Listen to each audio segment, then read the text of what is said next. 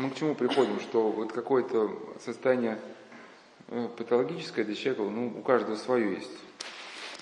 Ну, наберем такой самый стандартный пример, это вот, когда у человека несколько, там, может быть, активности связаны с его работой, еще что-то. Вот, ну, пока он в состоянии внутреннего равновесия, он еще как-то, ну, спокойно тянет все это. Но вот что-то щелкает у него, и я не могу, не успеваю, сколько это будет продолжаться, почему меня никто не слышит, ну, и все. И никаких ответов он слушать не может. Ну, вот это часто бывает. Действительно, надо понять, что вот это состояние, оно с чего-то оно началось. Бывает, что человек просто утратил где-то благодать в чем-то, и вот сейчас благодать ушла, и все в голове перемешалось. И, соответственно, пока благодать не вернется, она не восстановится. И тут, может быть, ошибочно будет даже пытаться рассудком все это собрать, всю эту рассыпавшуюся мозаику. Ну, кстати, один из образов шизофрении – это ребенок, сидящий перед разбитой мозаикой, который не может ее собрать, потому что не может вспомнить целое изображение, какое было, вот, да, на мозаике до окона разбилось. Ну, отчасти мы вот несем в себе семена всех симптомов, на ком-то, до какого-то момента нам понятно, для чего мы живем, нас, в принципе, ну, как-то благодушно все это несем, но в какой-то момент все это разбивается, да, и мы вот вновь заново для себя пытаемся найти ответ на те вопросы, которые уже, казалось бы, давно были найдены. Но вот с годами только, может быть, мы начинаем вот это видеть, как мы в перерыве говорили про замах, что, например, начинаем видеть замах этот. Что такое замах? Вот я приводил на перерыве беседу, рассказ, там, кого не было, сейчас приведу. Там один молодой человек поспорил с другим молодым человеком, который занимался боксом, и решили, в общем, помериться мужскими силами, и выбрали для этого вместо тренинга туалетка где-то там, значит. Ну и боксер дал фору, он сказал, я буду биться только левой рукой, правую спрятал за спину, буду одной рукой только. И тот эту историю рассказал, говорит, я ничего не помню из того, что было, я просто помню, что я на него пошел, а дальше я ничего не помню. Очнулся я там, лежа в углу этого туалета, где-то там, у меня в неудобном положении, в себя пришел как-то, да. То есть он даже не увидел, он даже не увидел вообще, вот как этот замах происходил, даже не увидел этого удара. Но с годами, когда человек тренируется, вот он способен еще до того, как этот удар начался, уже как-то понять, что сейчас будет происходить. И также вот если мы, например, где-то там объелись, там нахохотались, ну, можно с кем-то пообщаться, но бывает такое вот уже веселье через край, которое можно сопоставить с тем самым экстазом, про который мы говорили, да. И вот за этим таким вот хохотанием, оно потом вот, контроль сознания снимается, и уже вечером может появиться, как было сказано, на периферии сознания какая-то мысль, поначалу неприметная, она не приносит беспокойства, но она все начинает расти, и полностью переключает вот на нас внимание. И здесь в каком-то смысле вот говорили про сайты суицидальные, синие киты. Вот здесь вот может быть очевидно, что вот это даже как бы специфика демонического воздействия, как опытный духовник говорил, демоны, когда атакуют человека, они берут какой-то прецедент, то есть берут какой-то факт, который действительно имеет место в жизни человека. Но только они этот факт настолько в сознании человека раздувают, просто гипертрофируют, да, а все прочее как-то из памяти человека выводит как-то. Все прочие моменты у человека забываются. Ну, например, вот некоторые начинают, когда демон хочет разбить связь чада с духовником, вот, ну, бывает так, что духовник что-то не то сказал, и как-то потом забывается все то, что все те годы, когда он нам помогал, и вот только там выражение в глаз, или только его какие-то слова, может быть, они были даже не обидные, просто, ну, какие-то, может, были нейтральные, но вот это все в сознании так преподносится, что это, ну, просто катастрофа, там, да, вот, или какая-то неудача, или человек где-то там, что-то там уволил куда-то, уволился, не поступил куда-то, то есть его уволили, он куда-то не поступил, что-то сломалось, ну, и все, и это воспринимается как некий конец света, да, ну, и здесь уже, конечно, очень сложная ситуация. Вот более подробно в цикле вот «Обращение к полноте», раздел 4, мы об этом говорили, когда вот это полное, когда вот это раздувается прецедент сознания, у человека ощущение, что действительно полностью правдоподобного конца. Ну и человека здесь просто, может быть, спасает то, что если, сейчас мы пока не обсуждаем, как здесь быть людям вообще, которым далеки от церкви. Пока обсуждаем тот вариант, когда все-таки есть какая-то более-менее связь с духовником, но хотя бы с книгами, да, с духовными. Все определяется тем, что способным или не способным прислушаться. Вот если мы способны прислушаться к обстоятельствам, к другим людям, к духовнику, к книгам, может нам удастся с помощью Божией из этого состояния выйти. Вот. Но если мы действительно слишком верим в себе, своим мыслям, своей собственной исключительности, то, соответственно, когда нам мысленно говорят, что выхода нет, мы верим в это. Ну а к чему? Что когда вот этот... С годами мы, во-первых, то, что мы говорим, там, 3, 4, 6, 8 или 5, 7 лет, да, вот такие разные сроки называют, за эти годы наша жизнь должна как-то внешне упорядочиться. Как один говорил священник, есть три стадии, да, это там, значит... рубанок, шлифовка и полировка. То есть человек, которого что-то беспокоит, какие-то мысли, если его вся жизнь, она в хаосе, то ему может быть рано, может быть, он не сумеет с этими мыслями справиться, пока ему надо хотя бы выровнять колдобину в своей жизни, да? Убрать что-то из своей жизни, совсем там такое, вопиющее. И когда он рубанком пройдется по своей жизни, хотя бы выровняет его хоть чуть-чуть, уже можно даже думать о какой-то дальнейшей попытки всмотреться в себя. Это в принципе, да, и у святых был этот принцип, что вначале побеждаются грубые страсти, и потом уже как какое-то внутреннее делание. Поэтому вы этого замаха никогда не разглядите, если вот вся ваша жизнь, она представит полный хаос. Едите, что хотите, смотрите, что хотите, там, ругайтесь, когда хотите, да. Ну и, конечно, на этом фоне вас что-то беспокоит, понятно, оно беспокоит. Вот, и немножко хотел сказать про трезвение. Вот, про трезвение. То есть к чему мы пришли? Что за годы вырабатывает человек опыт через падение, восстания, когда человек испытывает свою совесть и советуется с духовником, он познает, что приводит его к потере благодати.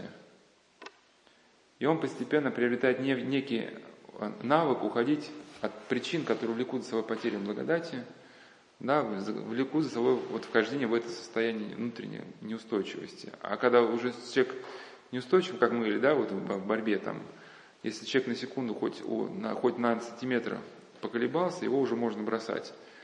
И также вот в этом, когда человек внутренне неустойчив, вот он вклинивается уже некое, и может вклиниться демоническое воздействие. И каким-то образом нужно научиться, да, вот еще и в своей жизни двигаться так, чтобы вот навстречу этой благодати. Ну как, например, Серафим Саровский говорил, да, дело ради Христа приносит благодать. Вот, и он говорил, что если там мы одни, мы можем помолиться, если там кто-то нас просит о помощи, можем помочь, но если мы делаем ради Христа, мы приобретаем благодать. Где-то мы, конечно, теряем ее, но в целом, если мы стремимся по пути к соединению с ней, то мы все-таки не в таком пребываем в состоянии полной опустошенности.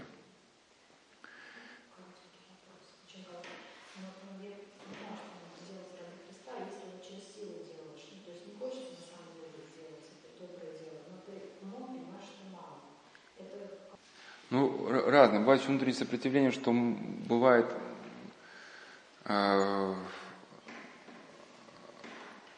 Кто-то ошибочно, может быть, представил нам добро как добро, но и бывает у нас возникает некое сопротивление совести, оно, в принципе, оно справедливое.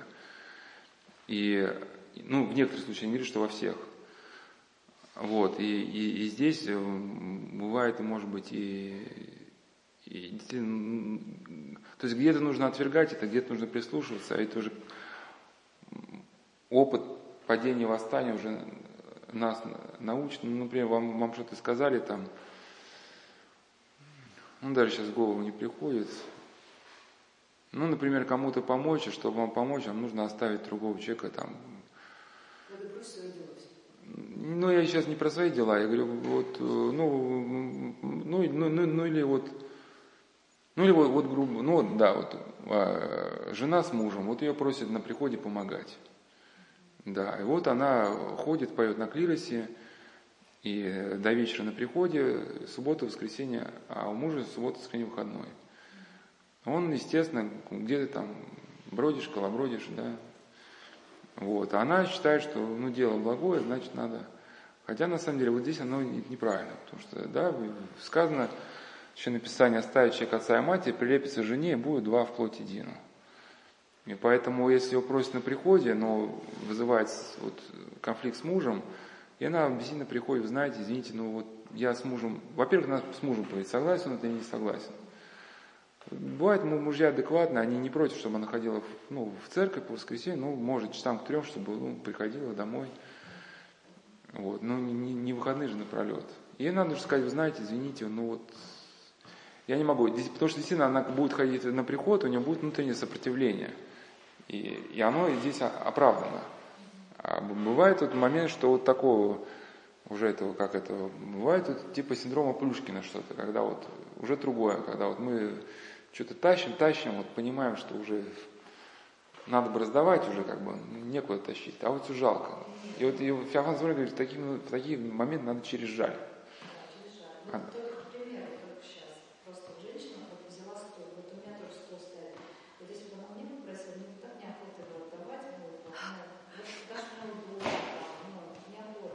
Но вот это не некий, еще у Иоанна Шаховского, у него было, значит, апокалипсис мелкого греха, кажется, статья. Он говорил, что вот если человек просто не переведет в себе горячность к совершению добрых дел, он никогда не сможет их начать. Потому что каждое доброе дело, тебе кажется, так много, ты начинаешь все это просчитывать, продумывать, и кажется, что это неподъемный труд. Да, и как это, Исаак Сирин говорил, что да не будет избыток твоей мудрости препятствия доброделанию. То есть человеку, а кто-то просто садит, надо плыть, он садится, плывет, а мудрый человек, ну, сверхмудрый, сидит, вешает все за, против, и понимаешь, слишком столько препятствий, там, и это, и там проблема, и лучше никуда не ехать, да, лучше. Вот, ну, поэтому, а горячность духа, это то, что как, или Паисий Афонский, преподобный, говорил, что это некое доброе безрассудство, когда, ну, Иоанн Шаховской также пишет, что вы видите какое-то дело, которое, оно, вы могли бы его как бы докончить. И вы, может быть, уже у вас некий навык, вы мгновенно на него как-то реагируете, ну, с какой-то, ну, имеется добрая горячность, не кровяная. Да на тебе этот стол. На, возьми, да. А потом сидишь и жалеешь, я тебе куда там, вот, я тебе на лавке сижу, вот, бывает, после доброго дела сделаешь, а потом тоже начинаешь. Ну, вот, Авва Дорофей говорил, что после доброго дела или до необходимо вот претерпеть какое-то искушение.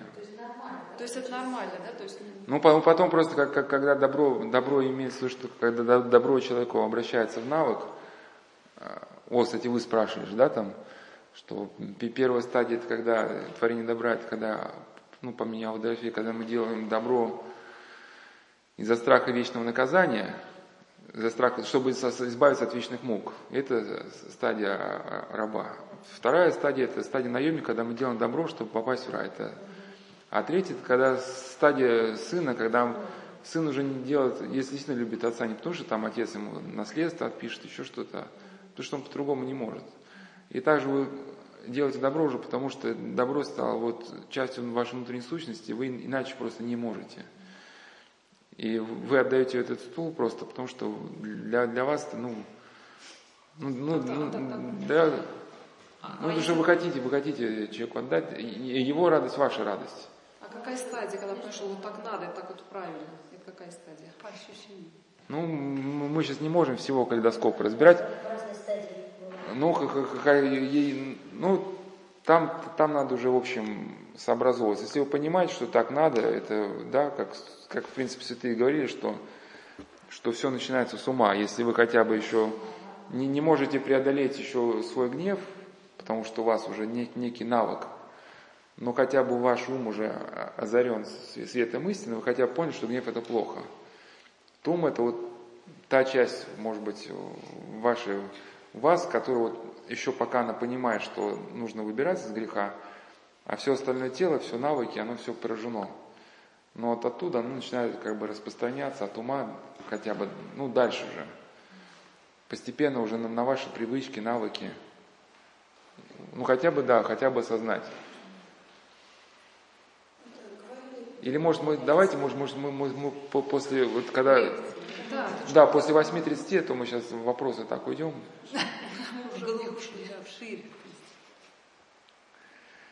Ну, и, кстати, да, вот второй момент, что благодать мы приобретаем, ну, как нельзя сказать, что приобретаем, соприкасаемся с ней, когда исполняем евангельские заповеди. И, соответственно, нужно не только вот в своей жизни вот за эти годы научиться избегать тех ситуаций, которые влекут за собой потерю благодати, да, и потерю внутреннего равновесия. Одновременно так нужно и жить, чтобы вот все наши поступки, они как-то нас связывали с тем образом жизни, вследствие которого вот эту благодать мы и ощущаем. Да? Во-первых, ради Христа, во-вторых, жить по Евангелию, вот как-то учиться поступки и мысли сообразовывать с Евангелием. И тогда мы где-то, конечно, теряем, но так как мы связаны с евангельскими заповедями, как мы тогда и все-таки постоянно восстанавливаем свою разрушенную эту устойчивость. Это вот можно почитать у Игнатия Брянчанинова в книге «Приношение современного монаха», что первая глава как раз у Евангелия. И он говорил, что в евангельских заповедях действует всемогущая божественная сила. Да, и тот человек, который живет на основании евангельских заповедей, его жизнь, она приобретает вот большую устойчивость. Это как дом, который стоит, и задули ветры, и полились реки, но этот дом не пал, потому что был построен на камне. «Приношение современного монашества», вот там у него первые главы, можно посмотреть по оглавлению, хотя бы те главы, в которых сказано слово «евангельские заповеди». Вот, то есть, значит, избегать, мы уже сказали, избегать всех состояний, которые связаны с торможением коры головного мозга, экстазом. И с годами на основании статистического опыта, с помощью духовного отца, если нам повезет с ним познакомиться, ну как-то вот разбирать, откуда эта мысль, мне вот эта мысль, она объективна, или это вот это моя потребность, или это страсть, или эту мысль мне кто-то навязал. Или это моя потребность, которую присоединила страсть. Потому что бывает, как Иоанн Левчик говорил, что к свинолюбию примешивается обжорство. То есть вам нужно принять гостей, да, это ну, некий закон любви. Но то, что вам нужно принять гостей, не значит, что вам теперь нужно объесться там, да, под видом, под оправданием, что вам гостю будет скучно есть одному. Да, и вы можете, да, на основании того, что вам пришел в гости ваш неверующий родственник, он не соблюдает постов, да, и вы, раз сегодня день, вы как бы сами для себя придумаете некое оправдание, что вот вам можно теперь тут по полной программе, да, значит. И таким человеком невозможно, соответственно, управлять ни снаружи, ни извне. Может, по этой причине православие пытаются уничтожить, потому что в православии есть учение о трезвении, да, вот, а вот это трезвение, оно противостоит вот этой модели сетевого воздействия на человека. Ну, кто на беседы ходил, мы немножко разбирались сетевые войны, принцип сетевой войны. Это когда объектом атаки становится, ну, не государство, не атомная электростанция, чтобы в них ракеты пустить, а сознание людей. Да, в принципе, если ты захватываешь сознание людей, они же доработаны на этих электростанциях. Зачем тебе взрывать электростанции? Эти люди, они уже твои. Ну, и, соответственно, отсюда нам понятен ответ, который для кого-то кажется тупиком, на самом деле очень простой ответ на него. Это спасутся ли иноверные? Ну, спасутся ли иноверные, ну, представители других религий. Соответственно, все то, что мы с вами говорили, вот спасение, как мы говорили, да, это вот только что вот, до перерыва. Если мы даже свои поступки сообразуем с нашим вечным призванием, что понимание, что вот наш духовный облик, который мы себе формируем, мы берем его с собой в жизнь вечную.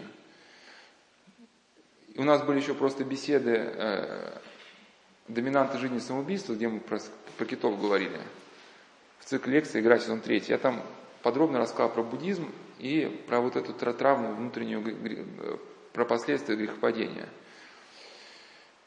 Там не помню, какая, 8-я. Ну, в общем, там, где буддизм и первородный грех. Еще к этому можно прибавить, что у нас еще внутри есть некий хаос, который нам достался наследство от Адама и Евы. Да, вот повреждение природы, ее расстройство во всех телесных и душевных силах, которые называются первородным грехом. И, соответственно, если все это вместе сложить, то становится вопрос, спасутся ли наверное, можно звучать так вот. Возможно ли вне таинств и вне вот этого святоотеческого учения трезвения, да, вот вне вот целой вот этой системы знаний, навыков, которые присутствует в православии, преодолеть вот этот внутренний хаос, внутренний распад, да, и, соответственно, выйти к такому состоянию, как, ну, душевный внутренний мир, чтобы с этим внутренним миром перейти в жизнь вечную, да. Если у человека своими силами получится всего достичь, ну, может быть, тогда и как-то, ну, или не очень верно поставлен, я сказал, что у человека своими силами вот это состояние достичь не получится. И это не то, что я декларирую, кого-то обижаю, опыт каждого человека это покажет. Просто йогический вот этот некое спокойствие, это совсем другое, это на беседах мы разбирали, что вот некое состояние дзена, это вот святые отцы предупреждали, что демоны, чтобы вернуть человека в состояние гордыни, они отступают со всеми своими бранями от человека, чтобы воспитать в человеке мысль, что исключительно своим там усилием и чанием он этого состояния достиг. И когда в человеке воспитается гордыня, то есть он многие годы живет, его никакая страсть не тревожит. И когда он убедился, что он исключительный и сверху такой индивидуальный, они на него наваливаются вот всей массой, да, и просто его сминают, как лепешку. Но это прием, который используется в военном деле, когда осажденный город, к нему небольшая кучка воинов подъезжает, и осажденные думают, что сейчас они откроют ворота, и всех этих там 200 этих всадников перебьют. Открывают ворота, с воодушевлением бросаются на этих всадников, те в лесочек. Да, осажденные в лесочек за этими всадниками, а там 100-тысячная армия в открытые ворота. Да, и всех вырезают на корню. Вот. Но это типичный такой прием. Вначале убедить человека, что у него нет страстей, и когда человек в это поверит, он же забудет, как вообще с этими страстями бороться, да, забудет о помощи Божией. Или вот как Игнатий Брянчанинов говорил, что демоны еще бывает и так, человека, они нападают и убеждают человека, ну, чтобы научить его забыть молитву, они побуждают человека включиться в эту брань путем рассудочных умозаключений. То есть сами побуждают человека, чтобы он сел там, ну, Петя, ну ты же знаешь, что это там, ну, так поступать плохо. И он себя 5 минут поубеждает, и от него все отступает. Но он не понимает, что это некая демоническая хитрость, потому что он с годами совсем отвыкает от молитвы. У него о себе становится очень исключительное мнение, что он с помощью своей рассудочной деятельности способен себя утихомирить. А потом, когда критическая какая-то ситуация в жизни, вот эта атака, она может быть приурочена, когда у человека вот, ну, что-то... Человеку трудно втолкнуть в самоубийство. Самоубийство – это вера в демонические искушения, да? Когда у него все в жизни более-менее устойчиво, благополучно. А когда он там потерял работу, с кем-то поссорился, кто-то из близких умер, он сам заболел, и вот это все наваливается, да что же это такое, да? И вот в этот момент он пытается взяться за рассудок, и ему эта многотонная плита как шарахает ему. Ну, в виде помыслов и в виде всего. А он уже за эти годы он потерял связь с духовником, если она была, перестал молиться, сказать, а что мне молиться, я сам вот быстро, мне это не нужно ничего, да. И даже если почитать людей неверующих, того же самого Антона Кемпинского, психиатра, в принципе, у него даже есть какие-то намеки на идею трезвения. Хотя, конечно, со многими вещами согласиться нельзя, но даже вот он, ну хотя, я просто немножко сужу, сельские психиатры не очень, конечно, последовательные. Они, с одной стороны, отрицают какие-то феномены в психической жизни человека, но с другой стороны, тут же о них и говорят, потому что, ну, не могут закрыть на них глаза.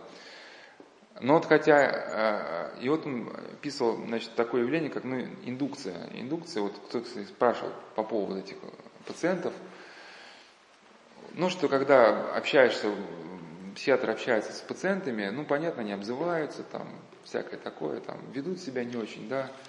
И к ним вот это растет некое раздражение, отвращение. И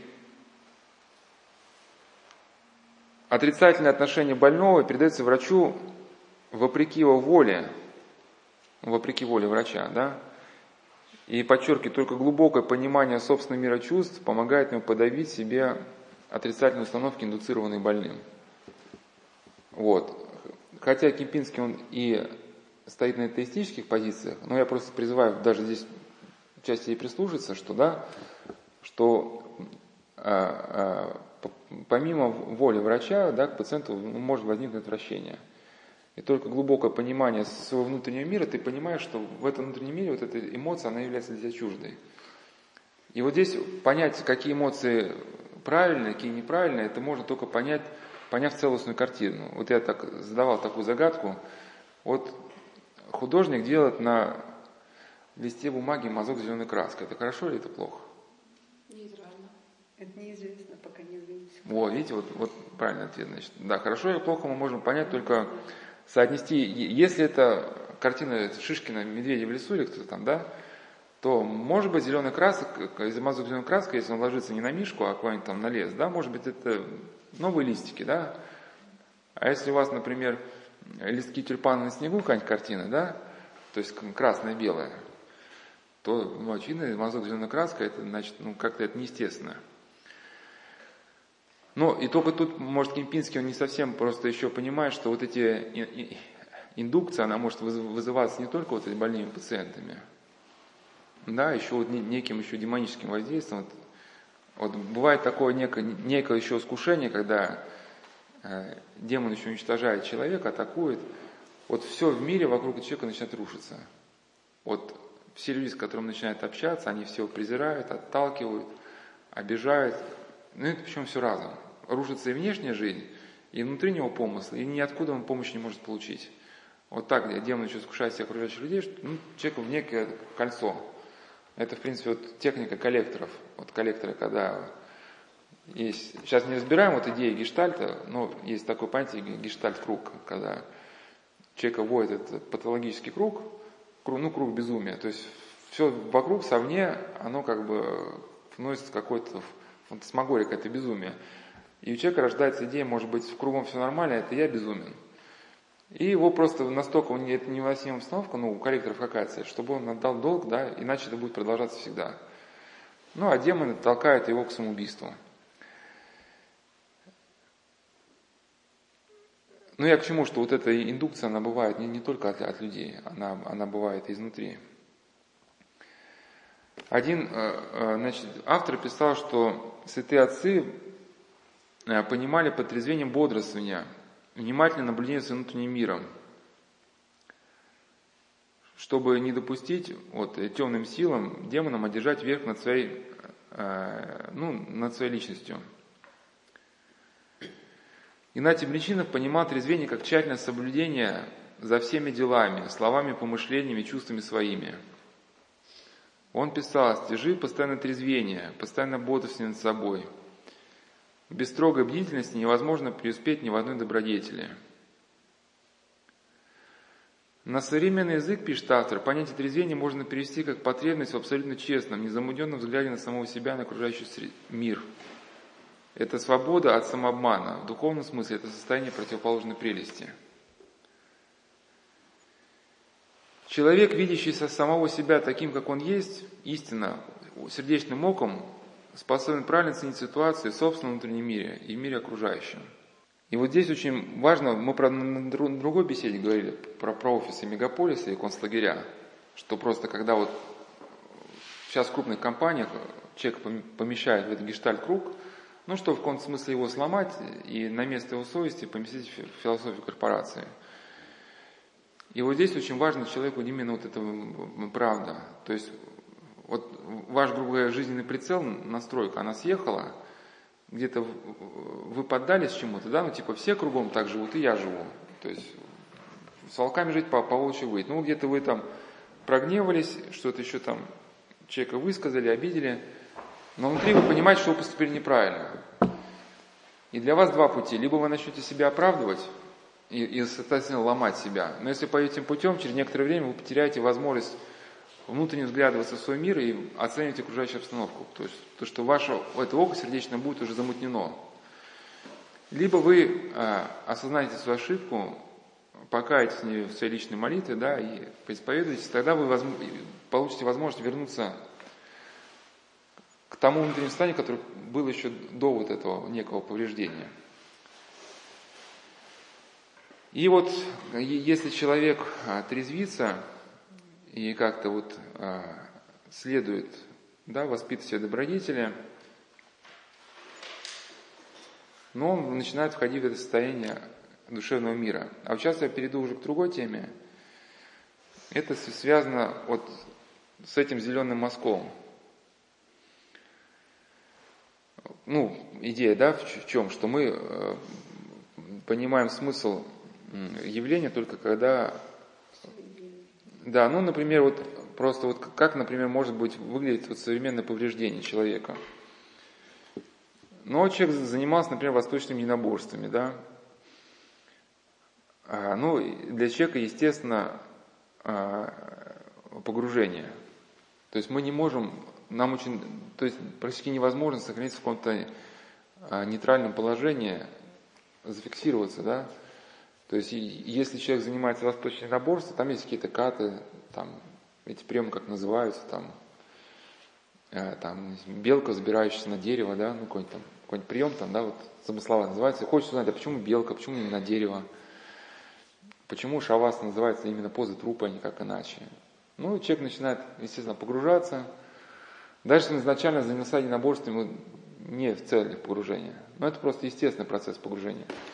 И, соответственно, он выходит рано или поздно на тех людей, которые более глубоко все уже с этой восточной стороны это знают. Ну, естественно, кто удержится от соблазна заняться какими-то уже вот этими психопрактиками, если ты не понимаешь внутренней сути. Но особенно, если вам скажут, что вот, то есть, если вы где-то увидели ролик про бесконтактный бой, да, и вот тут вам предлагают возможность заняться там практикой цигун, там еще что-нибудь. Ну и вот, это и реальный случай, да, вот у одного человека вот после этого он ощутил, как в нем пробудилась какая-то энергия.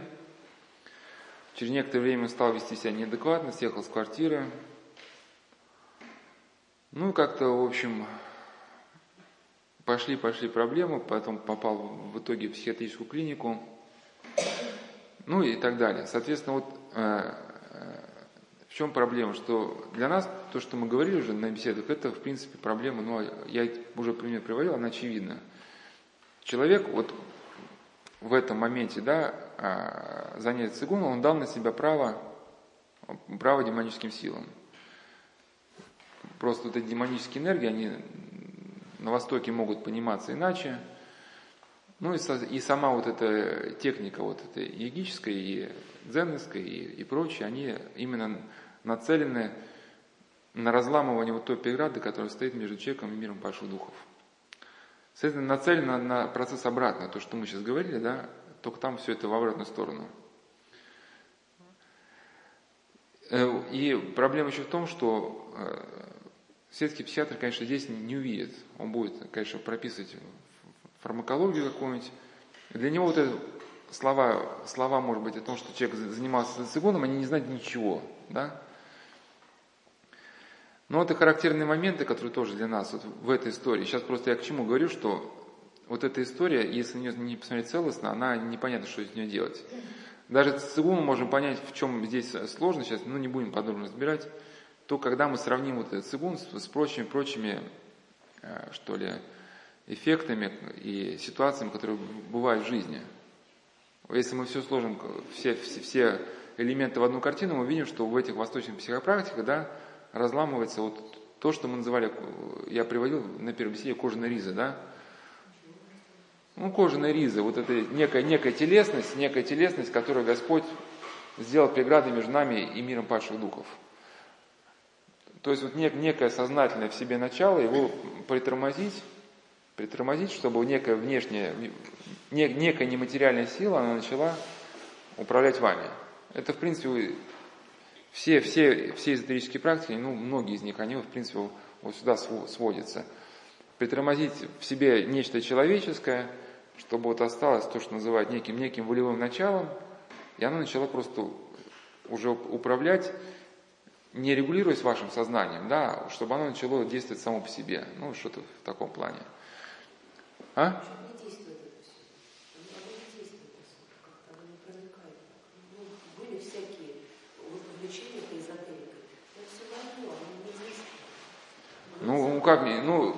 Ну, надо понять, что...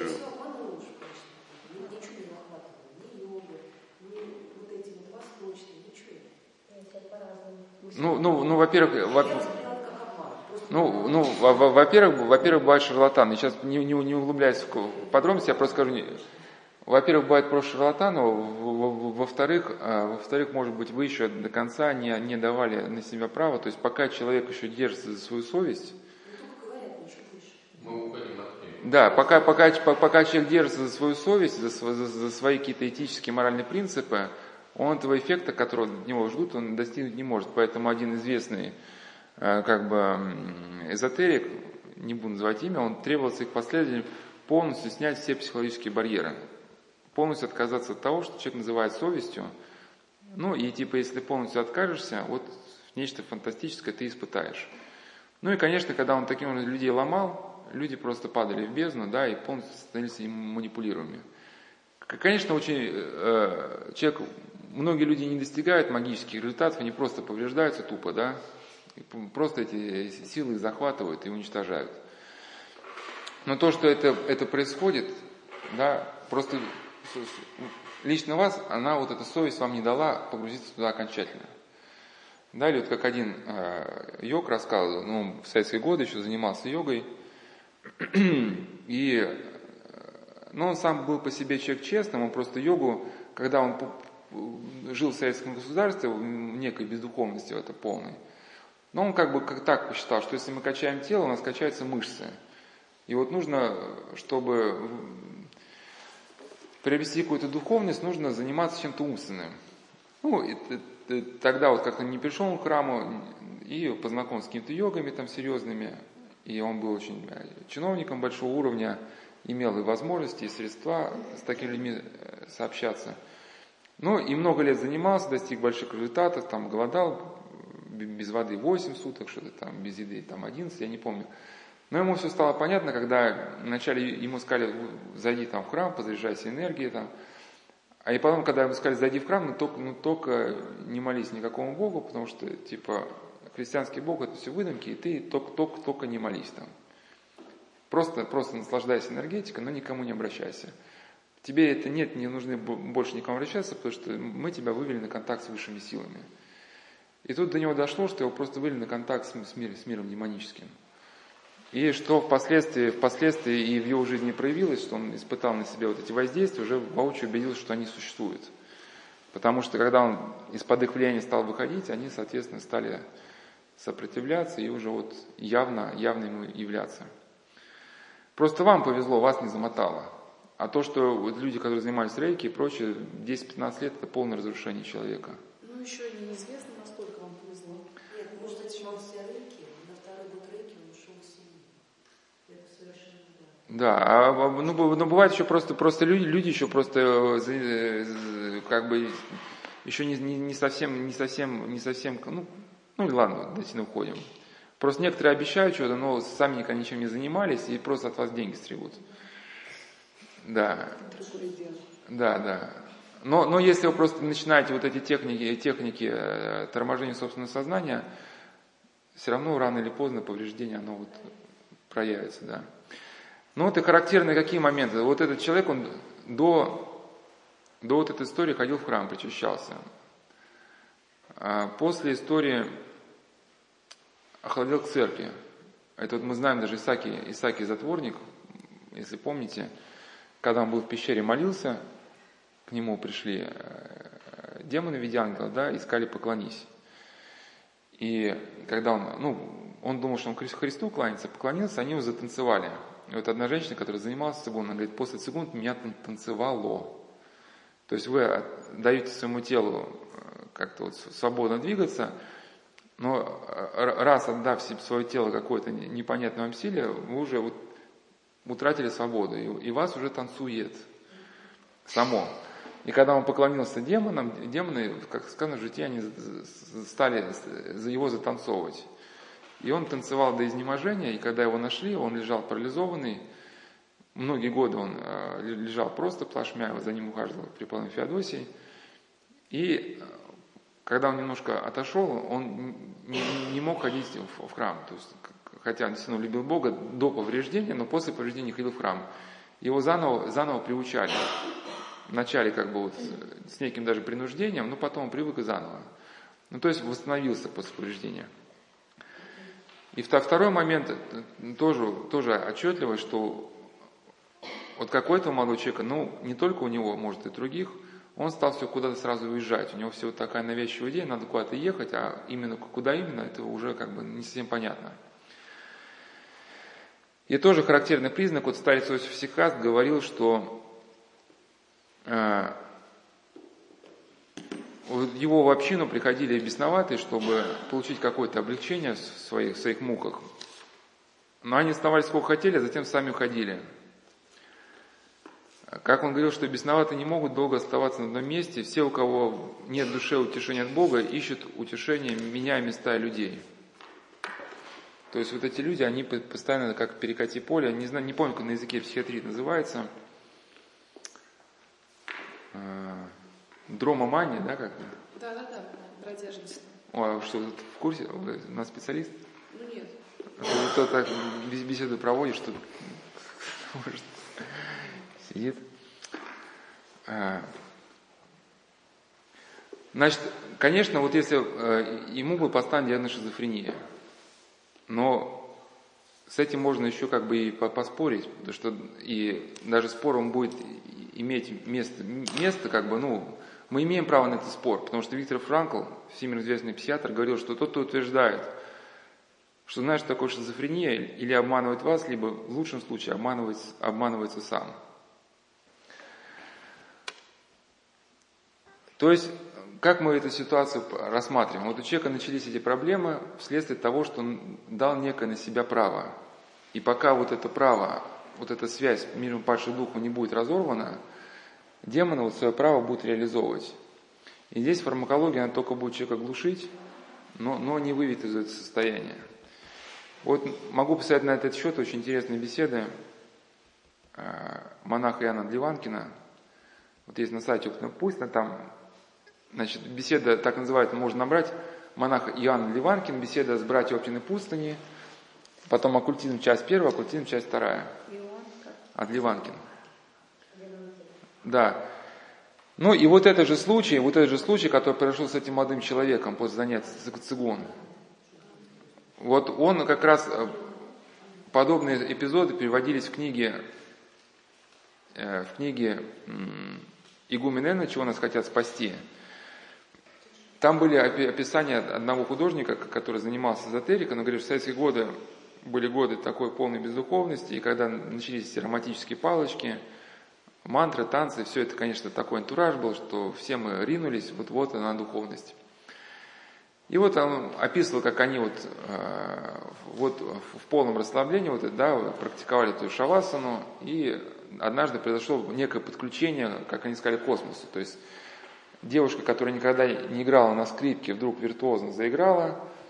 Двое молодых людей, которые никогда не учились рукопашному бою, вдруг виртуозно стали исполнять какой-то спарринг, да. И сам рассказчик, когда вернулся домой, ради эксперимента вошел в это состояние некое, да, и его тело стало, танцуя, само рисовать на мольберте какой-то абстрактный рисунок, а он был только неким наблюдателем со стороны. Но я более подробно на прошлых беседах в «Зеркале» рассказывал, это к чему, что просто отдельный случай с молодым человеком мы можем, вот, наложив на прочие случаи, увидеть, что этот случай не уникален, что скорее вот это повреждение, которое было описано потом языком шизофрении, оно было закономерным. И он говорит, что все, кто ходили в этот эзотерический кружок, прошли через это подключение, да, ну вот, грубо говоря, да, вот здесь как раз мы говорили, уже нет девушки, про чин присоединения, вот после этого подключения уже, наверное, необходим чин присоединения. Что не знали о последствиях, но в этом эзотерическом кружке люди, кто-то там покончил с собой, да, значит, у людей стали развиваться какие-то порочные склонности, вот там всякие извращенческие, да, моменты. И те, кто остался в кружке, даже с этими людьми все равно было невозможно общаться, потому что у них вот настолько зашкаливающая гордыня стала, да, что просто с человеком, ну, говорить о чем-то было очень, ну, очень трудно. И какой вот выход? Ну, у молодого человека вследствие Цигунта проявилось. У нас, может быть, также вследствие каких-то других моментов могут быть какие-то, ну, подобные вещи. Сейчас у меня сбило так. Да, в них стали проявляться необычайно сильные порочные влечения, вызвавшие со временем заметную быструю деградацию личности. Некоторые впали в необъяснимое отчаяние, покончили самоубийством, кто-то сошел с ума. И лишь немногие продолжают заниматься эзотерикой, углубившись в магию, астрологию. Однако с ними стало невозможно общаться, поскольку их самомнение и гордыня приобрели такие чудовищные формы, что любое иное, а тем более противоположное мнение собеседника переносить без гнева они уже не могли. Ну а сам он разобрался как бы в происходящем, вот, пришел в православие, ну и дальше опыт тоже, когда мы дойдем до Иисуса молитвы, тоже к нему вернемся. То есть в момент, когда человек снимает контроль своего сознания, демон уже подключает к сознанию человека, воздействует на отдельные зоны мозга, да, уже вызывает движение рук и ног. Ну, для нас ничего удивительного нет, это просто в военном деле уже давно идут к этим разработкам, ну, только пытаются с помощью электрического тока. Да, идея универсального какого-то солдата, воздействие электрическим током на определенные отделы мозга, вызывать в человеке определенные движения. То есть демон использует человека как некую биомашину. Ну и, соответственно, вот только увидев целостную картину, можем понять, значит, причину вот этого повреждения. И, соответственно, можем только тогда и в рамках целостной картины поставить вопрос о выходе. То есть, понятно, вот эту брешь, которая появилась, что ее как ее закроешь, если человек не изменил образа своей жизни. И вот здесь будем говорить, ну, уже сегодня не успеем закончить тему мировоззрения. Вот такой как бы подход, и он можно условно назвать парадигмальный. То есть, от слова парадигма. То есть, когда у человека есть какая-то вот проблема, вот какой-то молодого человека, да, например, вот внутренние мысли, вот поток каких-то диких мыслей, причем в которых он уже как бы даже не очень понимает, что они дикие. То есть только внешне, когда он их высказывает, это видна вот эта, ну, дикость. Он может это воспринимать уже как часть своей личности, потому что однажды он дал право на себя, открылся доступ к его сознанию. И, соответственно, вот это как, вот, знаете, можно такую аналогию привести, когда у человека вывихнуто бедро, я более подробно в других беседах рассказывал, одна нога стала как бы относительно симметрии, то есть симметрия нарушилась, одна нога как бы стала, ну, не короче другой, но просто стала иначе стоять, у человека выгибается спина, раз спина выгибается, вот у вас налево, да, вот так, вам нужно верх своего корпуса чуть изогнуть направо, вы же не можете ходить по диагонали, а любая адаптация ведет к дезадаптации, то есть ваш позвоночник подстроился под ваше искривление, но со временем происходит дальше повреждение, потому что у вас одна сторона спины полностью всегда напряжена, не расслабляется, а другая всегда расслаблена, никогда не напрягается. И ваши позвонки начинают выдавливаться в эти размягшие мышцы, да, и если вы придете там, к какому-то массажисту или врачу, если он не понимает вот, человека как целостность, он будет ваши вот эти больные позвонки туда-сюда елозить, или даст вам упражнение, вот направлено только на эту группу позвонков. Что-то делайте, чтобы их задействовать. И вы будете, грубо говоря, даже двигаясь к исцелению, будете травму только усиливать и усиливать. Потому что вы будете свои позвонки выдавившиеся туда, да, понимаете? Поняли, да? Вы будете только елозить, туда-сюда. Вот. Хотя здесь как бы, ну, очевидно, да, что как-то вот эти стволовые мышцы, их надо как-то... Надо вот эту размягшую мышцу чуть-чуть тонизировать, и там такие массажи, вот эти там такие бьющие движения, да, а вот эту забитую мышцу, наоборот, ее надо расслаблять, растирать. Ну, если вот есть опытные, ну, это надо попасть, конечно, не на коновала, который он мог бы вам, может быть, немножко бедро подправить, ну, или хотя бы вам что-то делать, какие-то поклоны там, как-то двигаться. Потому что если вы не будете двигаться, у вас просто перекорежит окончательно. Ну, я к чему? Чтобы решить частный вопрос с этим позвонком, должна измениться вот эта вся система хождения человека, да? И поэтому, если у вас какая-то проблема есть, вот эти, значит, навязчивые мысли, должно измениться вообще ваше отношение к жизни, кто вы, для чего вы живете, куда вы двигаетесь, да, и кто вы вообще и как. И, значит, чтобы исправить процесс, нужно его понимать. А трудно понять процесс, если не увидеть целостной картины. Ну, вот такой пример, часто приводимый. Вот вы наблюдаете за полем противника. Вы, например, военачальник, да, и видите, что у противника по полю проехала колонна бронетехники. Опять же, это хорошо или плохо? Опасно или не опасно? Не знаю, как в конце. Если все колонна противника в любом случае плохо. Ну, для противника хорошо. По какому поводу, по какому началу? Ну вот, правильно, ну прав, в контексте, потому что это может быть ослабление, может быть противник отступает, и тогда как бы это может быть отступление, а может быть он формирует какую-то ударную группу и перебрасывает части, да, для того, чтобы наброситься на каком-то участке фронта на вас. И, имеется в виду, что поняв, опасно ли это перемещение лично для вас или нет, вы можете только тогда, когда это перемещение сопоставите, да. Ну или вот механик, когда двигатель что-то стучит.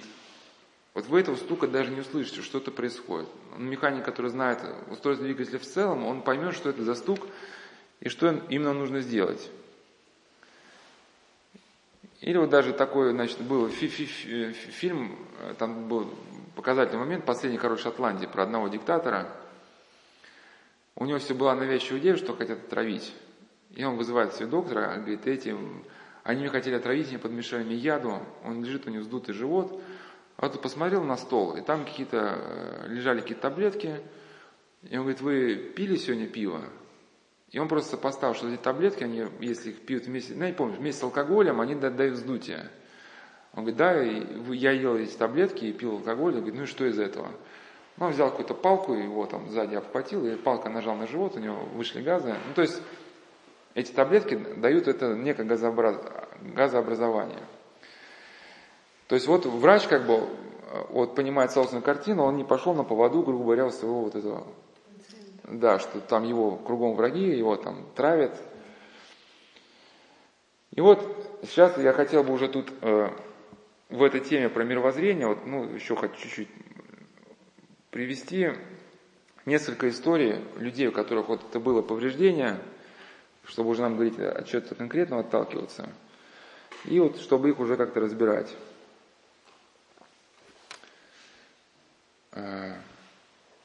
Сейчас, секундочку, посмотрю, сколько тут. Ну вот одна женщина, которая, значит, моя история началась с 15-16 лет. Работая на заводе под мамину ответственность. Так, значит, после смерти любимого отца мама сказала, рассчитывай на себя, я хочу строить свою личную жизнь. И в моем сердце все оборвалось. И я решал, раз так, буду помогать людям. Познакомившись однажды с женщиной в магазине, я стал ей помогать с 2 детьми. И в один прекрасный день она продала меня 3 мужчинам, ну, которые они вот еще ее били, насиловали. Она получила сотрясение мозга, различные травмы. Когда выписалась из больницы, некоторое время меня увозит незнакомец, и происходит то же самое. Я хотела покончить самоубийством, выбравшись с высокого этажа. Но меня опять растерзали 3. И в моей жизни это стало часто происходить, где я не ждала и что бы я ни делала. И я уже не имела сил сопротивляться, меня словно парализует, стала бояться людей, избегать. Страх, стыд, что со мной такое произошло. И куда бы я ни уезжала, всегда приезжала побитой собакой. Постоянное кровотечение, обмороки, упадок сил и так далее. Кисты, несчастный случай, ненависть матери, одиночество. Я никому не нужна. Предательство других людей, частное нападение ночи, страх. Я стала нелюдимой, озлобилась. ощущение, что мне нет места на земле. Не имея долго своего жилья, скиталась по людям, море слез, потеря документов. Я начала с 18 лет задумываться, что это не так, ощущение чужого влияния. Мысли очень плохие. С кем бы я ни начинал отношения, эти люди меня резко выгоняли, обвиняли во всем, предавали, избегали друзья, подруги. Ну, у него болезни какие-то тяжелые, плохо сплю, одиночество, словно в клетке, теперь ограниченное движение. Ну, у него с ногой что-то произошло. Ощущение, что все не мое.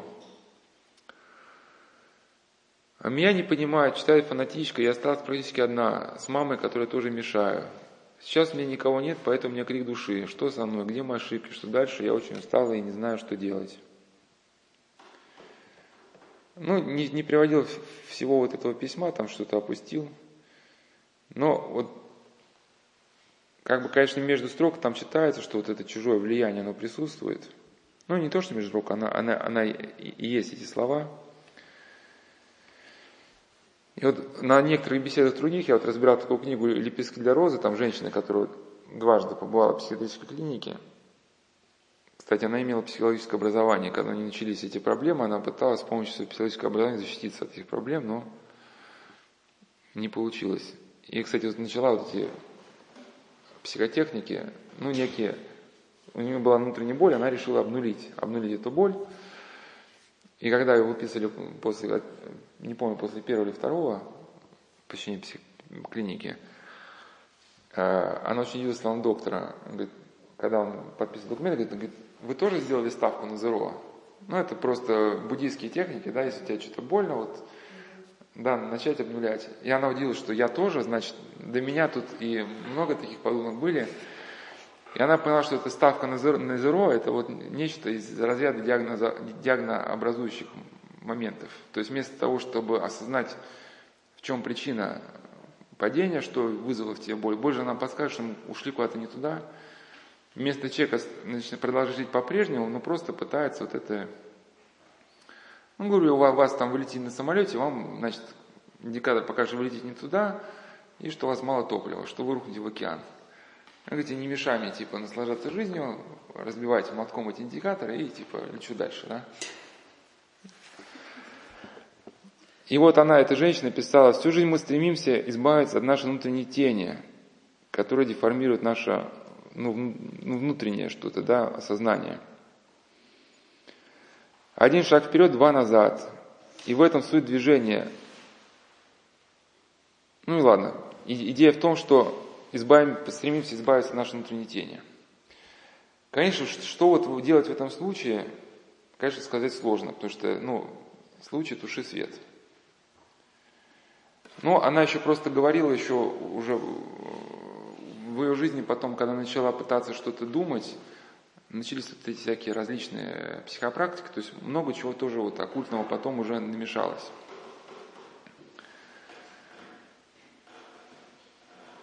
И если бы эти, конечно, если бы она, это писал бы взрослый человек, то его письмо, оно бы очень, было бы практически идентичным то, что мы разбирали слово 79 Исаака Сирина о гордости, да? Что вот эти припадки, падение со скал, встречи с людьми безбожными и худыми и так далее. То есть жестокие люди преследуют тяжелые обстоятельства. Но вот проблема в том, что у нее эти искушения через 15 лет. И кто его знает, мы можем только предложить, действительно, предположить, что может быть что-то действительно вот... Хотя с этим не надо относиться как ну, фанатично, да, там прямо, что грехи рода, там надо... Вот, но действительно бывает, если предки, вот, действительно мы можем это проследить. Просто не было возможности поговорить с родителями вот этой женщины. Хотя вот в каких-то случаях вот это многое проясняет. Например, вот одна девушка, которая страдала булимией, вот я потом о ней расскажу. То есть она никогда не была в мире эзотерики, но она говорила так, как мог бы говорить эзотерик. Ну, то есть, вот все, что обычно говорит эзотерик, вот она рассказывала. И вот батюшка, который с ней разговаривал, говорил, что он каждый раз спрашивал, а вы точно не занимались некой эзотерикой? Ну, потому что, вот, ну, очевидно, было в человеке вот это воздействие, некая, но сила, ну, она так, девушка была стройненькая, но вот когда у него вот просыпалась вот, страсть обжорства, не зря же выражение, да, интересно, такой жор напал. Вот, она не могла остановиться, она, вот, она ела, вот, ну, не знаю, сколько вмещалась, понимая, что, причем она страдает от этого. А потом все выяснилось, что действительно ее мама была гинекологом, тысячи абортов. И, конечно, вот отчаиваться здесь не надо, надо потихоньку вылезать, но, может быть, еще, знаете, вот, опять же, я здесь не могу утверждать, просто еще вот, еще, ну ладно, не буду свои предположения высказывать. Сейчас что-нибудь пропущу. В общем, просто при личном общении у нее еще был вот такой некий момент, который хотел бы отметить, что она не видела разницы между духовностью, ну, православием и оккультизмом. То есть, когда она хотела выход найти, она где-то в храм сходила, а потом начинала какой-то, да, там, какой-то вот этот массаж основан на восточных каких-то вещах. То есть для него это все вещи были одного порядка. И она разницы между ними не видела. И для такого человека, может быть, действительно было бы, ну, хорошо, если никак он не видит выхода, пожить какое-то время в приличном женском монастыре. Ну, хотя бы какое-то время. Ну, что такое приличный женский монастырь? Это где есть духовное руководство, где есть возможность общаться с хорошим духовником.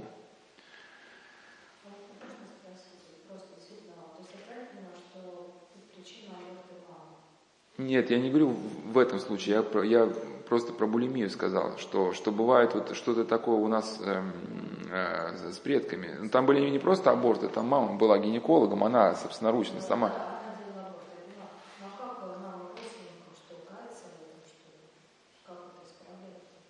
Ну, нам не надо, может быть, на этом зацикливаться, потому что весь мир мы исправить не можем. И когда человек переносит свои внутренние проблемы вовне, это, конечно, трагедия. Потому что если логическая цепочка действует так, мир плохой, потому плохой я. А мир я исправить не могу, следовательно, да, мне придется оставаться плохим. Ну, это тупик. Поэтому это некая предрасположенность, это некая склонность, но которая не является фатальной. Да, и человек имеет эту свободу во Христе, несмотря ни на какие внешние и внутренние давления, все равно имеет возможность нравственного выбора, имеет возможность выбрать добро. Просто ему, может быть, это будет сделать немножко тяжелее, ну, где-то и гораздо тяжелее, чем человек, который вырос в хорошей семье, где у него все предки были, да, благочестивыми. Но все-таки для человека это возможно. А может быть, и Господь его подвиг оценит больше, чем подвиг даже каких-то святых. Да, по крайней мере, когда Серафима Саровского спросили, кто самый большой подвижник в обители, он сказал, что повар-грузин. Хотя там были какие-то, наверное, схимники, молитвенники, а грузин, он повар был, он был темпераментный, он хотел всех зарезать, да. В нем эта ярость пылала, но он себя смирял, и вот это усилие человека, который хотел себя смирить, оно было более интенсивным, чем, может быть, подвиг вот этих, да, отшельников, молитвенников. Ну, конечно, мы просто, главное, очень понять правильно вот это влияние родительского фактора, не в русле там психоанализа, что, ну, это сейчас модно говорить, что родители во всем виноваты, и давайте на них все это спихнем теперь, типа, да? Имеется в виду некая предрасположенность, наследство, однако, которую человек может исправить. Вот есть на этот счет беседы игумена Ефрема с родителями, которые проходили в Марфо-Мариинской обители. Он может там в интернете как-то так и набрать. Либо игумен Ефрем, либо игумен Н, она подписывается. Беседа в Марфо-Мариинской обители. Ну вот он говорил об этом наследстве. Конечно, она имеет место где-то быть, просто правильно ее нужно понимать. Потому что мы же знаем, что Евангелие обычно считают, да, на Рождество Евангелие от Матфея, почему читают, да? Почему вспоминаем праведцев? Потому что была целая преемственная цепочка праведников, да? Ну, там, Евангелие от Матфея там, по отцу родословия, Евангелие от Луки по матери, да, по Божьей матери. Но вот как и писали, что вот, да, вот род Божьей матери это целое поколение праведников, на вершине которого вот уже была Божья Мать. То есть человеческая природа, поврежденная грехом, она многие-многие поколения очищалась. И как результат всего этого, да, вот, явилась Божья Матерь, да, максимально из всех возможных вариантов вот она была очищена. Да. И, конечно, когда у человека возникает такая путаница в голове от какой-то женщины, чтобы из этого всего выходить, то есть мы не знаем, что там точно, там родительский фактор, либо ее собственная гордость. Хотя, конечно, она еще, ей было 15 лет, она еще не успела вот это в себе воспитать, вот эту гордыню, но кто его знает, мы не знаем, как это было. По крайней мере, вот в одной передаче там ведущий спросил маленькую симпатичную девочку, что бы ты сделала с теми людьми, которые тебе не нравятся? Она говорит, в клетку их. Ну, все, конечно, смеялись, но представьте всю трагедию этой девочки. То есть она начнет жить вот при таком раскладе. Да. А? Ну, да, даже если она себя начнет так вести, ведь окружающий мир не согласится с такой позицией. Да, и конечно, вот эти каким-то образом, когда вот это вот начинается зашкаливающе, даже вот это некоторые вот эти девочки, которые слишком гордятся своим, ну, слово «слишком» это не очень хорошо, просто, да, вот гордятся своей внешностью, смысл собственной исключительности, и хотя они маленькие, но с ними сильно в жизни происходят какие-то катастрофы. Катастрофа, если мы, некий такой закон, если мы не хотим смиряться сами, нас будут смирять люди и обстоятельства. Как уж это происходит, мы не знаем. Это не в том, чтобы каждый раз Господь сам какой-то акт, там, отдельным актом внутренним определяет человеку страдать за его, там, вот ты сегодня человека обозвал, вот поэтому там страдай сегодня. Вот просто существуют некие, Богом были положены законы в устройстве мироздания, которые, опять же, это не карма. Влекут за собой причинно-следственные связи. Просто мировоззрение Индии, которое не знало существования о благом Боге, видя причинно-следственной связи, не знали, как это объяснить.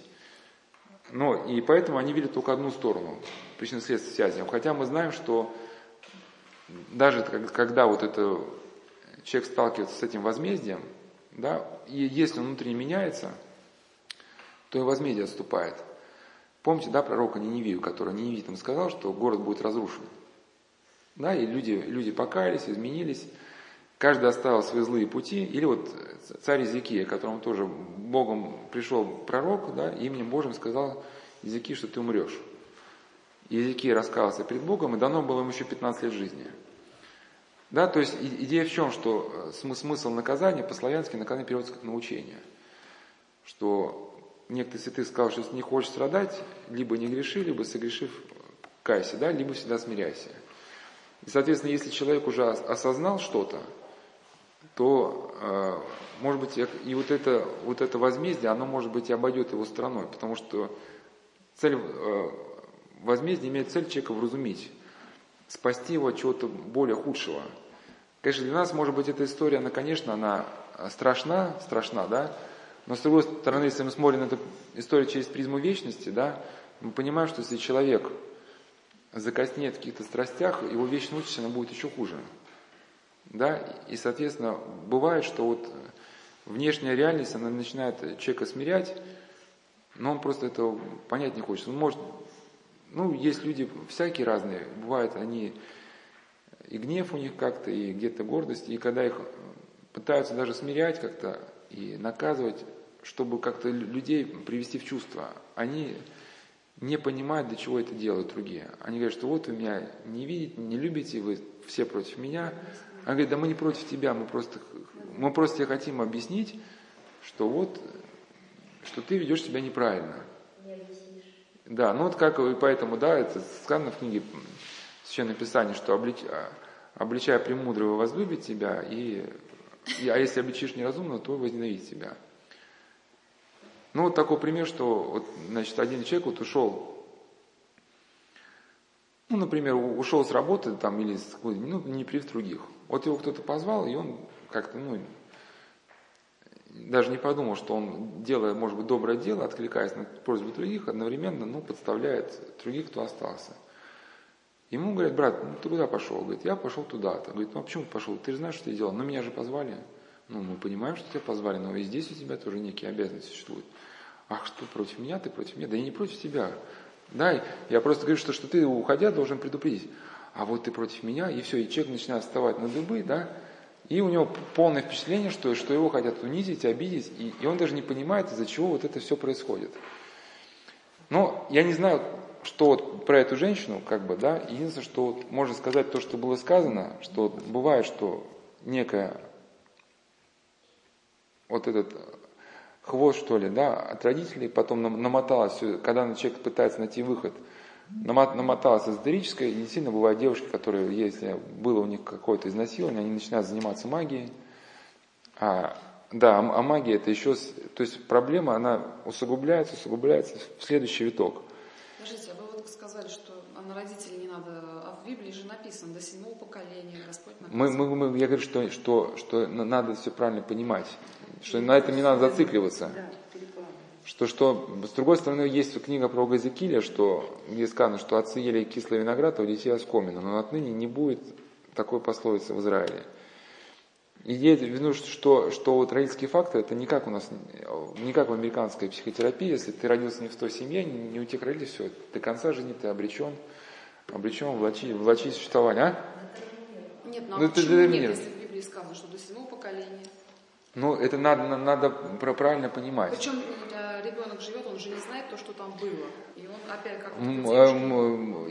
Вот, опять же, но Новый Завет, это как, да, это ну, благодатный завет человека с Богом. И вот какая-то детерминированность, если она присутствует в мире, она присутствует только до тех пор, пока человек сам внутренне начинает меняться. Да, у человека, может быть, сформировалась какая-то предрасположенность. Но, как я вот сказал, вот эта аналогия, вы были на прошлой беседе, может, когда четверо альпинистов лезли по скале, трое не сорвались. И у четвертого нагрузка на плеча, конечно, большая. Но если он вылезет, да, он вытянет за собой и троих других. И вот этот ребенок, вот исправляя собственную вот эту природу, которая досталась ему от родителей, может быть, если родители живы, он может даже способствовать их спасению. Потому что он не видит, что ребенок избрал совсем другой путь. И, может быть, да, как Серафим Вырицкий говорил, что будет время, когда молодежь у нас в России будет ходить своими путями, ну, своими. Но потом настанет время, когда они поймут, что дальше так жить нельзя. И тогда они будут начать пробираться к духовности, и будет расцвет православия.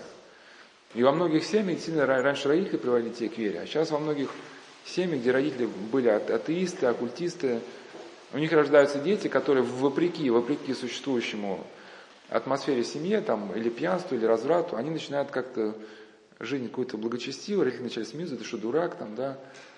А потом начинают прислушиваться, присматриваться, и бывает уже приводят своих родителей. Ну, таких много, вот, например, хотя Михаил Овчинников, он родился не в семье развратной, у него была благочестивая семья, но атеистическая семья. И, ну вот он потом повенчался, их даже престарелых родителей. Вот у Геннадия Огрызкого тоже родители были хорошие, добрые, но неверующие. И тоже, когда он в советские годы пошел по духовной линии, для людей это было, конечно, ударом. Но тоже вроде, да, они пришли к вере потом, да? Да, ну, а если они же умершие, кто знает, может, если ребенок в себе это победит, всю вот эту испорченную природу, может, да, как-то вот он что-то и сможет изменить, и вы их учите загробно, мы не знаем. Поэтому говорю, что правильно главное относиться, но именно смысл, наверное, самый главный, может быть, момент в этой истории, это понять человеку, что грех что грех он смертелен, что от него нужно уходить.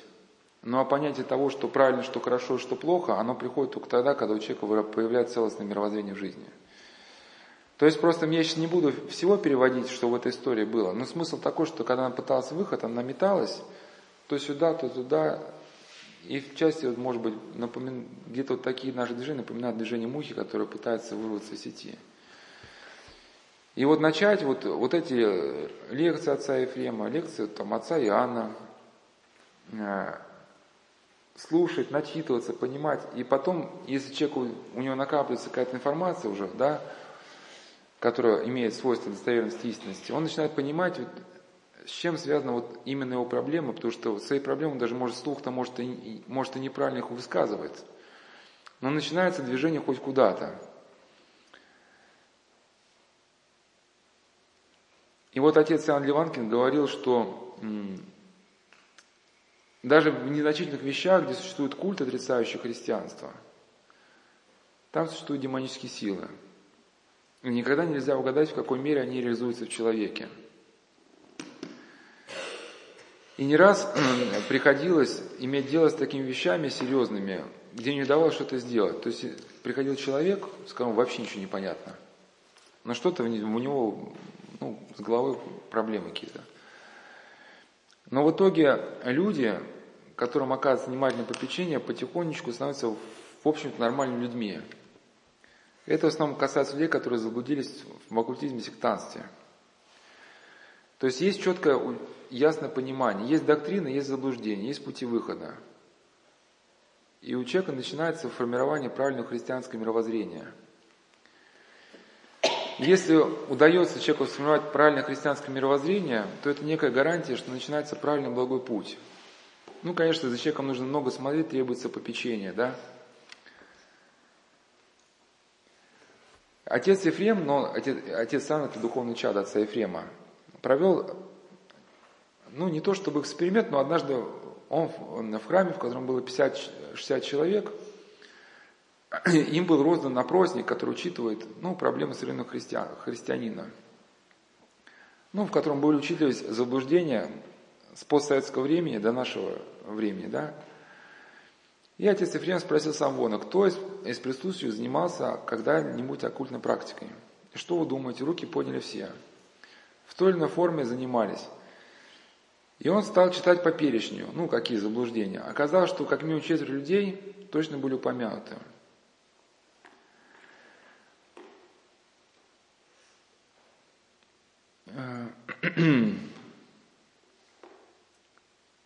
Так, сейчас, секундочку.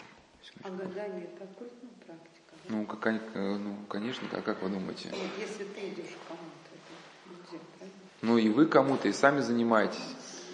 Там считают, что судьба тусует колоду. Как судьба может тусовать колоду? Колоду, значит, тусует кто-то. И, имеется в виду в том, что многие люди, если сильно спросить сейчас, они не то, что от этого заблуждения отстали. То есть многие люди, которые сейчас ходят в храм, у них также в глубине их сознания живут многие ереси, которые были усвоены до принятия христианства. И также вследствие этих ересей люди не могут соприкоснуться с благодатью, дальше также живут, мучаются. И отец Иоанн говорит, мы говорим иногда одну важную вещь. Когда в опыте были какие-то заблуждения или какая-то даже практика, то гарантия того, что сейчас эта практика не давлеет на человека, это соответствие его современного понимания мира идеальному христианству.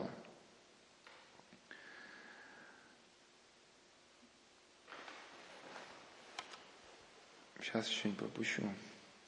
Просто клонит к тому, что если человек, придя в христианство, не оценил опыт, полученный до христианства, то даже став христианином, он все равно уходит в какую-то там патологию. Либо начинает там воевать с масонами, либо уходит в православный радикализм какой-то, да. То есть забывает о таинстве, о том, что молиться надо, как-то исправление души, трезвение, он начинает бороться с какими-то внешними силами. С колдунами и там прочее, А что такое радикализм в христианстве? Радикализм – это когда у вас горят глаза, и вы говорите, батюшка, вы ничего не понимаете, а я прав.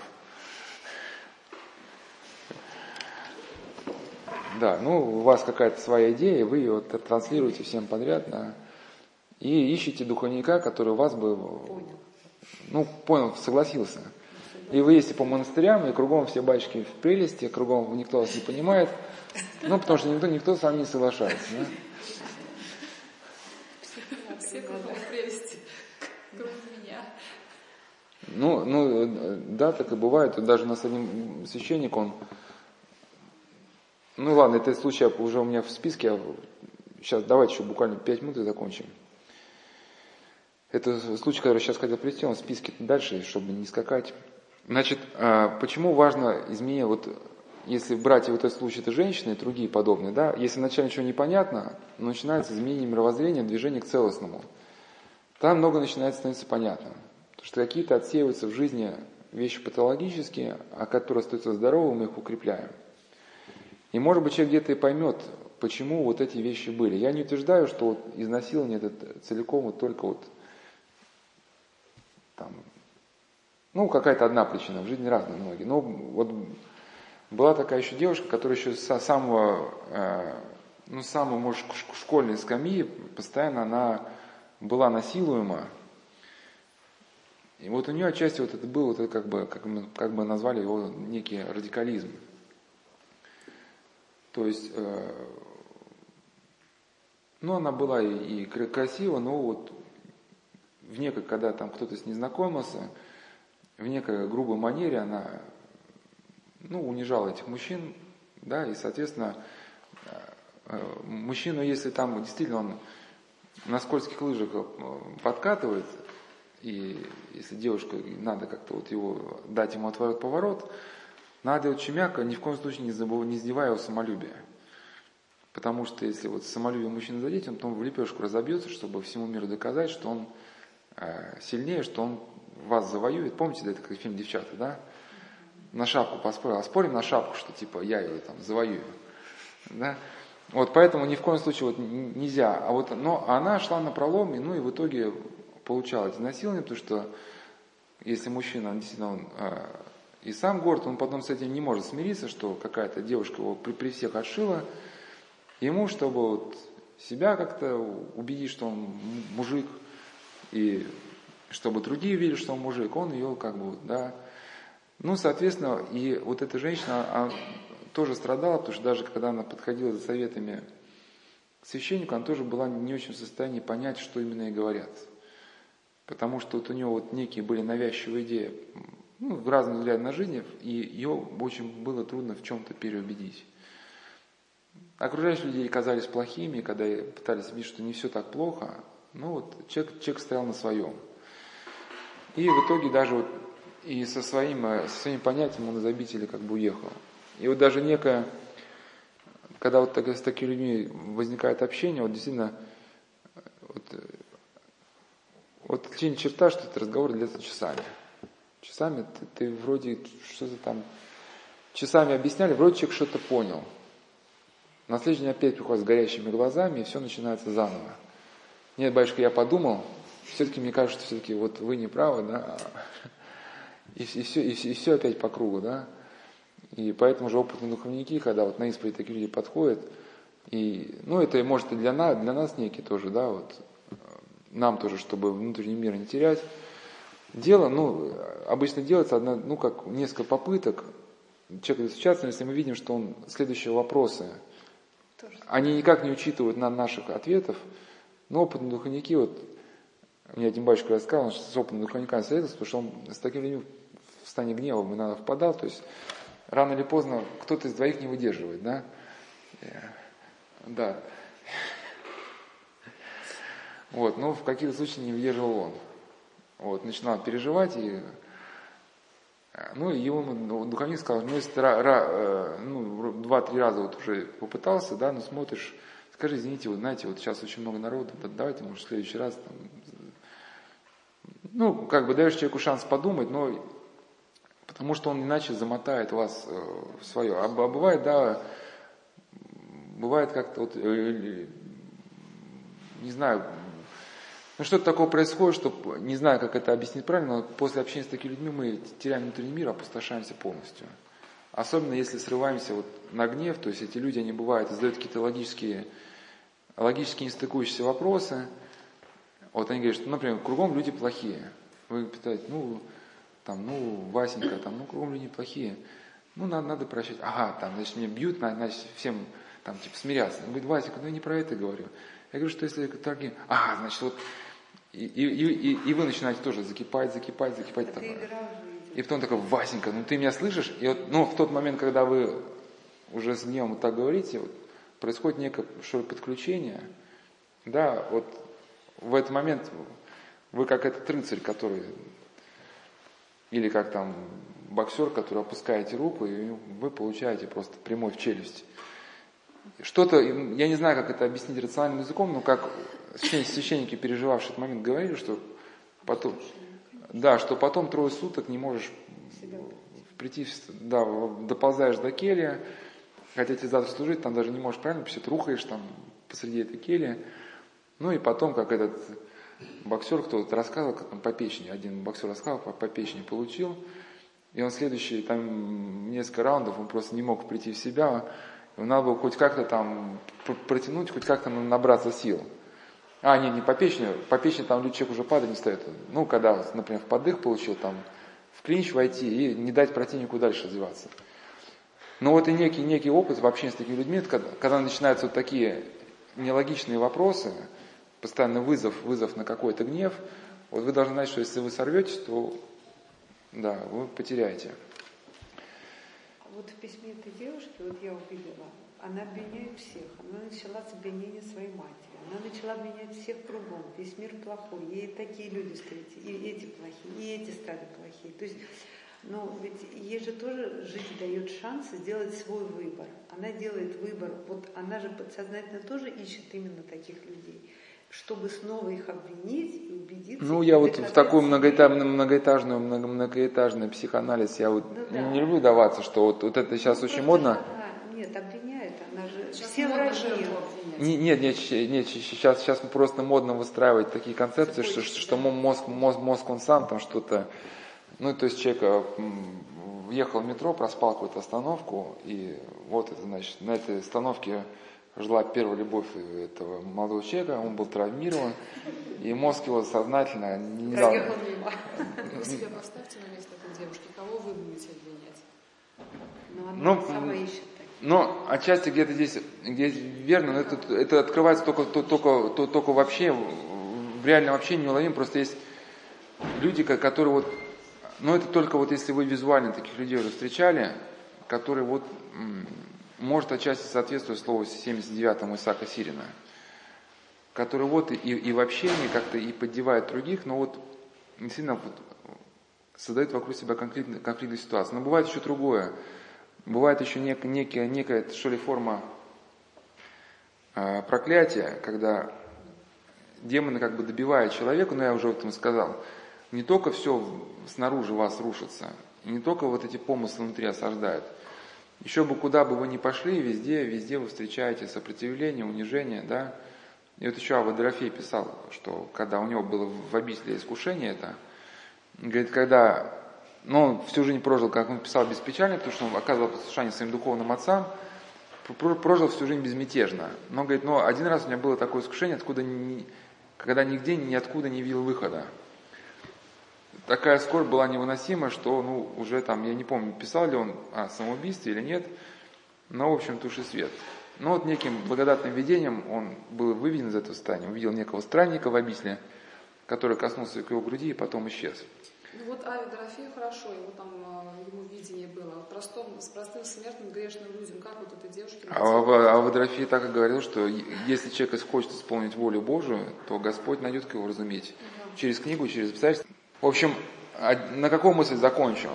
Что вот если человек обнесен ложным мировоззрением, у него некое ложное мировоззрение, знаете, как стекла, которые рассеивают свет или рассеивают картинку. То есть ему говоришь совет, он воспринимает как унижение. Или, например, рядом с ним кто-то страдает, а он не помогает другому человеку, потому что он говорит, что если он поможет, то другой человек не отработает свою карму, да. И в итоге у этого человека, у него все вот как-то с ног на голову встает. И даже когда он сам пытается выйти из своего тупика, он выйти не может, потому что он Вот у него некое свое ложное эзотерическое мировоззрение, ну, на его языке выйти с тупика, это значит, ну, чакры почистить, да, и он идет чистить, и в итоге себя еще более загоняет в этот тупик, да. Или на его языке, может быть, он прочитает какого-то гуру, что надо обнулить страдания, значит, ввязаться в какую-то, ну, патологическую ситуацию, он может, да, чтобы там это страдание обнулилось. В итоге ввязывается, да, в итоге еще хуже. И он понимает, что хуже, читает книжку другую эзотерическую, там говорят, что вот, значит, когда человек совершенствует медитацию, мир каких-нибудь там ионов ему завидует, начинает противодействовать. Он все это воспринимает как зависть ионов, которые завидуют его благому пути. Ну, то есть человеку в каком-то смысле невозможно помочь, если он не начнет вот идти к целостному мировоззрению. И по этой причине вот этот вывод из сект, вот он очень сложен. Почему? Потому что, ну, все хотят из секты выйти быстро, как-нибудь там за один, за два раза. В чем ужас человека, который попал в секте? Что ему за какое-то время пребывания в секте ему перетолковываются все понятия. С этой восточной точки зрения, что, значит, больной отрабатывает свою карму, а если вмешаться в этот процесс, ему помочь, то он не отработает свою карму, да? И в итоге человек проявляет полное безразличие к судьбе другого человека, ну, на своем языке воспринимает, как будто наказывает некое добро. Да, и также в этом проблема выхода из сект, что когда человек пытается выйти из секты, он, ну, здесь что нужно в первую очередь, да, это какое-то мировоззрение, которое бы обличало ложность доктрины. А он хочет выйти из секты, ему говорят, ну, а вот мы с вами говорили, да, вот ты вчера бы хотел выйти из секты, вот Боинг упал, вот видишь, что в природе происходит, да?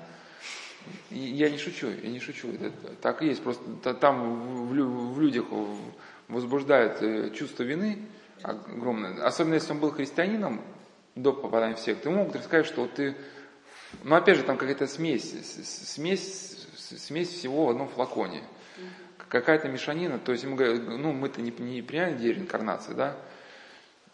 Апостол Павел что-то сказал, что христианину, то есть, предлежит однажды умереть, потом же суд.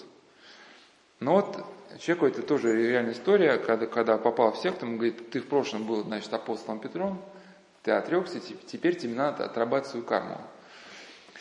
Ну и в итоге человека держит на чувстве вины, на чувстве страха, ну то есть для него любое обращение вовне секты воспринимается как какая-то катастрофа, потому что он настолько уже перепрошит, что он как бы спастись, но это спасение для него некая болезненная воспринимается, да, это не то спасение, которое мы понимаем спасение, только в рамках секты. Ну и причем то унижение, которое лидер секты ему оказывает, там насилует, бьет его, ну, в рамках секты называется, ну, там, практическая чакра или что-нибудь там, да, что, то есть тебе говорят, что мы тебя починим чакру, а тебя банально просто взяли и сбили. Ну и, соответственно, только когда человек, вот если вышел из этого, только когда он начинает там читать, да, такие книги, в которых вот эти понятия духовные даются, ну, взвешенные, истинные, если, слава Богу, спать связь с духовником, если в нем готовность есть, вот, готовность есть принять точку зрения другого человека, только тогда у него целостное мировоззрение начинает это вырастать, и постепенно вот все вот те заблуждения, которые были в рамках секты сформированы, они начинают потихоньку закрываться, вот, ну, чем-то новым. И вот эта женщина, с которой мы начали, вот если бы она этим путем пошла, потихоньку она вот выпрямилась. Потому что мы не знаем, что именно в ее жизни было, но мы просто знаем, что из того, что было сказано, что многие моменты вот тоже взяты из жизни, что иногда бывает так. Вот, по крайней мере, многие наши повороты внутри мысли наши, внутри нашего сознания, их никто, кроме нас, их разобрать не сможет, потому что они настолько тончайшие бывают. Ну, есть только сверхопытные духовники. Но это опытный духовник спрашивает, а ты прислушаешься к совести, как твоя совесть? Вот, и так, только тогда начинается какое-то вот выздоровление. Ну и на этом вопросы кто-то хотел. Сестра-то правильно поступала, не давала таблетки? Конечно, неправильно. Потому что, ну, мы просто не... У нас была вот лекция в другом цикле, восточный цикл, там назывался кармой, ну, как учение кармы и православное учение, да? И в чем там было сказано? Что, конечно, человек, который жил, ну, например, в мире языческом, да? Ну, просто, чтобы понять учение о карме, нужно отчасти понимать это мировоззрение Индии. То есть, с точки зрения мировоззрения Индии, мир непонятно для чего произошел. То есть существует некая духовная первооснова бытия, брахман, да? И огрубление вот этой духовной первоосновы, это является вот этим материальным миром. И вот этот сам мир сам по себе является неким злом. И, соответственно, нет учения о грехе. Вот главное отличие мировоззрения Индии от нашего, что нет учения грехопадения. То есть, если мы знаем, что зло вошло в мир в результате грехопадения первых людей, соответственно, отсюда следует логичный вывод, что преодоление страдания заключается, ну, в преображении, да? В отказе, что ли, от греха. Если там мир произошел непонятно по какой причине просто, да, вот как некая отдаленность от этого брахмана, то, соответственно, спасение человеком, живущим в этом мире, воспринимается как преодоление в себе вот этого человеческого и материального, да, чтобы, ну, растворение в обратном в этом брахмане. И второй момент, что вследствие, как мы знаем, вследствие грехопадения первых людей, но на других беседах более подробно я об этом рассказывал, целостная природа человека, она раскололась. Раскололась, и ум, тело и сердце стали как бы автономными. Ум понимает, что справедливо, но сердце испытывает к этому отвращение, а тело идет само по себе, там, пьет водку, дерется, там, ну, спит, ест, да, хотя нам надо идти на работу, но все равно спит. И вот этот внутренний разлад, который, да, апостол Павел писал, что бедный человек, чего не хочу, то делаю, да, а делаю то, что ненавижу. Ну, в общем, там, послание к Римлянам, как-то так. Вот это то, что нам досталось в наследство от Адама и Евы. И, соответственно, я к чему? Что человек, который в православии пришел в православие, стал смотреть внутренний мир. Он увидел в себе вот свои страсти, как вот этот внутренний разлад. И, понимая причину возникновения этого разлада, он понимает, да, что нужно стремиться к целостности, преодолевать эти страсти, воспитывать добродетели. И вот следствие победы над страстями является эта целостность. А человек, который вырос в мире Индии, вот, да, было учение о происхождении мира, вот, отлично от нашего, да, вот он смотрится внутрь себя и видит тот же самый внутренний распад, да? Как он еще может его объяснить? Значит, этот распад ко мне перешел откуда-то, да, из другого чего-то, а еще другого, да? Вот. И тогда уже начинаются некие гипотезы, домыслы, да, о реинкарнациях, о карме. Да, на самом деле первые ведические тексты, да, древние веды, они не говорили о реинкарнации, там не было учения перевоплощения. Да, и это появилось впоследствии, и как можно предположить, эти предположения, как это могли появиться, сейчас опущу. Вот, ну также вот это учение о карме, это, так как у них не было учения о личном Боге, да, то, соответственно, вот эта причинно-следственная связь, они воспринимались как некая фатальность. Хотя мы знаем, что даже наше вот частное отношение с Богом, мы понимаем, что когда ты где-то погордился, прогневался, тебя внутри что-то жжет прямо, и прямо начинаешь сходить с ума, вот достаточно бывает просто одно слово «Господи, прости», чтобы тут же все это внутреннее напряжение, оно ушло. Да? А если, конечно, нет личного Бога, вы никому не говорите «Господи, прости», то вследствие ваших поступков вы сталкиваетесь с последствием вашего поступка, оно напряжение нарастает, да, и деваться, в принципе, некуда. Вот. Ну и, конечно, это учение ложное, оно. И... Ну, поэтому, как это Никодим Святогорец говорил, что не ищи порядка в тех, у кого все беспорядочно. С одной стороны, в Индии говорят, что, может быть, в общем, не очень надо вникать в эти эзотерические учения, потому что некоторые эзотерики говорят, что карму невозможно преодолеть, но какие-то авторы пишут про книжку, да, значит, про очищение кармы, что вот в своих центрах они очень быстро и оперативно за небольшую плату они вам... Почистят карму. Да, хотя самому миру индуистских божеств отказано в способности влиять на эту карму, да. Но это вот учение о карме, оно чем-то напоминает греческую вот эту мифологию, да, учение о роке. Что вот, кто там плел эти нити, да,